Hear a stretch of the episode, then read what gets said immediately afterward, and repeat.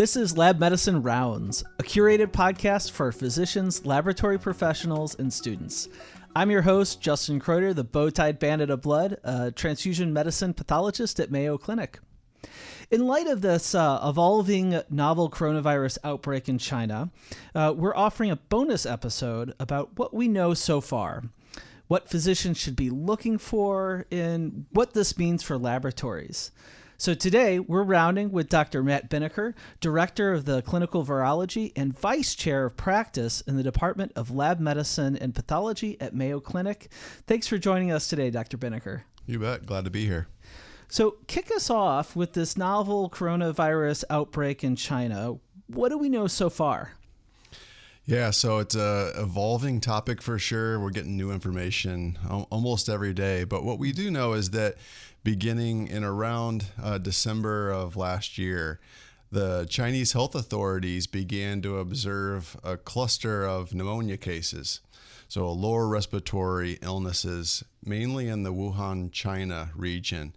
And interestingly, many of these patients had a shared history of uh, visiting a seafood market in the area and actually that seafood market has been shut down um, on January 1st of 2020 because of this outbreak. Now, almost all of those patients developed a fever. Uh, about three quarters uh, had a cough, and about 50% developed shortness of breath and pneumonia like uh, illness. And what they did was they did deep sequencing, so sequencing of the respiratory samples from these patients, and that showed this novel strain of coronavirus. I think it's important to highlight that coronaviruses are pretty common, and mm. a lot of us are infected with the run of the mill coronavirus strains, cause kind of a, a cold like uh, illness. Uh, but in certain situations, and we've had three outbreaks over the last 15 years or so, there can be animal strains where coronaviruses like to hide out in terms of their reservoir and they can cross over into humans. We had one with SARS in 2003. We had one with MERS coronavirus, which happened in the Middle East in 2012. And then this most recent one uh, just last year with this novel strain of coronavirus. Wow. So it sounds like for the students listening to this podcast, you know, this was a nice example of uh, epidemiology and, and public health and, and also laboratory uh, laboratorians uh, working together to identify this new uh, novel coronavirus. So you mentioned a couple numbers. You mentioned a couple other outbreaks that have happened mm-hmm. in the infectious disease world. I'm curious uh, for listeners if we could kind of how does this novel coronavirus stack up to influenza? Sure. It's a it's a really important question because there's so much news right now about this novel coronavirus strain, and I would say in um, certain um, areas of the public, there's some fear and panic about it. But it's important to keep things in perspective. Mm. And so if we look at the numbers, that helps us kind of apply some perspective. Mm. To date, as of this morning, there were roughly 6,000 confirmed cases of this 2019 novel coronavirus strain worldwide. There's been about 130 deaths total since December. Okay. So, over about the last month to six weeks. In comparison, this year, when we look at influenza numbers, according to the CDC, there were, have been 13 million influenza cases, 120,000 patients that have require, required hospitalization, and over 6,500 flu related deaths. So, this influenza season, there's been more influenza related deaths than the total number of cases of novel coronavirus. So that applies some perspective. Wow. Yeah, yeah it does actually. Yeah, quite a magnitude of, of difference. Uh, so, what if uh, any of the listeners so far maybe have forgotten to get their uh, flu shot this year? Is there still any value in them uh, going out and getting that? Yeah, there's definitely still time. Um, we actually saw a peak of influenza B early in the season. That's starting to decline, but now we're starting to see influenza A cases rise. So we may have influenza around for the next month. And so I would still encourage anyone who hasn't got their flu vaccine to go and get one. Awesome public health message. Yeah. So let's uh, transition now back to this novel coronavirus. Uh, what should, or it's an evolving, um, invol- evolving outbreak. Uh, where can people go for really the best uh, reliable updates? Because we're going to put this podcast together. We're sharing what we know today. Tomorrow is going to be a different day. Mm-hmm, Where should folks go for the best information? Yeah, really important question. Again, because there's so much news and publicity about this strain, because it's new, right? People, um, their ears perk up when they hear things that are novel and and uh, it sounds scary and frightening. It's really tempting to go out on the internet and find stories and get your information that way through Twitter, through Facebook, through other uh, social media platforms. But those uh, mechanisms always aren't the most reliable. Mm. Uh, so, what I'm recommending to any provider I talk to, or even friends and family members, is if they want the accurate information, that the CDC website and the WHO websites are the most reliable places to go in terms of information, numbers, any data that we have. Um, they're updating their information on a daily basis. Mm-hmm. And so that's where I go, and that's where I recommend others go as well. Oh, fantastic. Now, uh, you mentioned healthcare providers. What should the healthcare provider really be uh, looking for? Sure uh, it, it's challenging for healthcare providers because we have, as we talked about, this other pr- prominent virus circulating in the population called influenza. And we also have a lot of other viruses that can cause cold like uh, uh, symptoms, uh, respiratory viruses. So it's not like this novel strain is showing up at a time when we don't see other common respiratory viruses. So there's a couple things that we're recommending for physicians when they see someone with a respiratory uh, illness, so uh, cough, fever, maybe body aches, um, that they ask the question: Have you traveled to China or an area such as uh, Singapore, Thailand, Korea? where we've seen the larger number of cases of this novel coronavirus strain. And the travel really needs to be within the last 14 days or exposure to someone who has traveled to those areas recently. If they have respiratory symptoms and they've had travel history to China or exposure to someone who's been to China, then we need to kind of increase our level of vigilance and um, we can talk about kind of what those steps involved and how providers should be following up if patients meet those criteria respiratory symptoms and travel to China.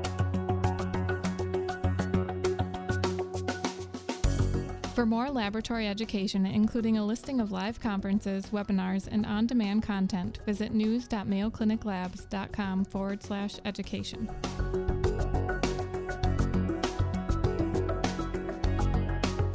I'm glad you mentioned that 14 days kind of period. Is that something that is uh, what we know from the epidemiology of this novel coronavirus, or is that something we know from just uh, about coronaviruses in general? Yeah, so again, we're still learning, but we think that the incubation period for this new strain, and it's similar to other coronaviruses as well, can be up to 14 days. So patients that are exposed will likely develop symptoms and shed the virus in the uh, two week time frame. So that's why the current recommendation is to focus in on those patients who have had travel history within the last two weeks. Oh, fantastic. So we've uh, hit on uh, symptoms, we hit on really the importance of that travel let's transition now into the hospital clinical lab. Yeah. Uh, you know, what do the laboratorians uh, really need to have in mind, and what does this mean for the hospital clinical lab? Yeah, uh, labs across the country are having to respond to this and put together plans, working with infection prevention and control, infectious diseases. I just had a phone conference this morning with 100 people across the Mayo Clinic enterprise trying to develop all the plans to respond to this. That's a busy phone call. It's a busy phone call, yeah, and, and, a lot of planning involved. Um, I will say that clinical labs in the United States today do not have a test specific for this novel coronavirus. So the only tests that can reliably detect and tell us that this is a, the novel coronavirus strain are being performed at the Centers for Disease Control, and soon they'll distribute their test to the public health laboratories. So physicians can't just order up a viral culture or a PCR test and the labs in the United States able to tell them whether the, the patient has this new strain or not. That's the current situation today. Many labs also offer what's called multiplex respiratory panels, and those panels do include a coronavirus assay. But it's really important to state that we don't think that those coronavirus tests on those panels detect this novel coronavirus strain. So physicians likely will see positive results from patients for coronavirus, but that doesn't mean that those patients had this new strain. Wow. Okay, so that's an important thing important. to highlight here. Is so you're saying that since, like you said, we've got coronavirus here in the United States, um, uh, all around in our environments. Yep. Uh, if I get sick uh, with the coronavirus uh, and somebody does testing, I might come back with a positive result. That's right. That doesn't necessarily. That doesn't mean. I guess I, in the absence of that travel history or getting exposed to somebody that's traveled, yep. that I've got this novel. That's absolutely right. So there will be physicians who are concerned. There'll be patients who are concerned when they see that positive for a coronavirus come back from the lab that doesn't mean that they have this new strain. We really need to connect their clinical presentation back with their travel history. And then, if there's that high suspicion, we need our physicians to work with their infection prevention and control, get a hold of their public health lab, who will do some epidemiologic screening, determine whether testing for this new strain is appropriate. And if they determine it is, the testing will be done there at the CDC to actually confirm that that patient has this novel strain.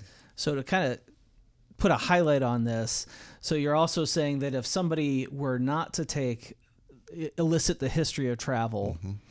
Uh, and were to send a, a, sample down, even if I if I was truly positive for this novel novel coronavirus, uh, it would be a negative result. At the clinical lab. Yeah. Right. Yeah, so that's, right. that's where that that history is important. I think that probably transitions into this next question I have, which we're really interested in the connection between uh, physicians, uh, healthcare providers at the bedside, mm-hmm. and communication with the hospital clinical lab.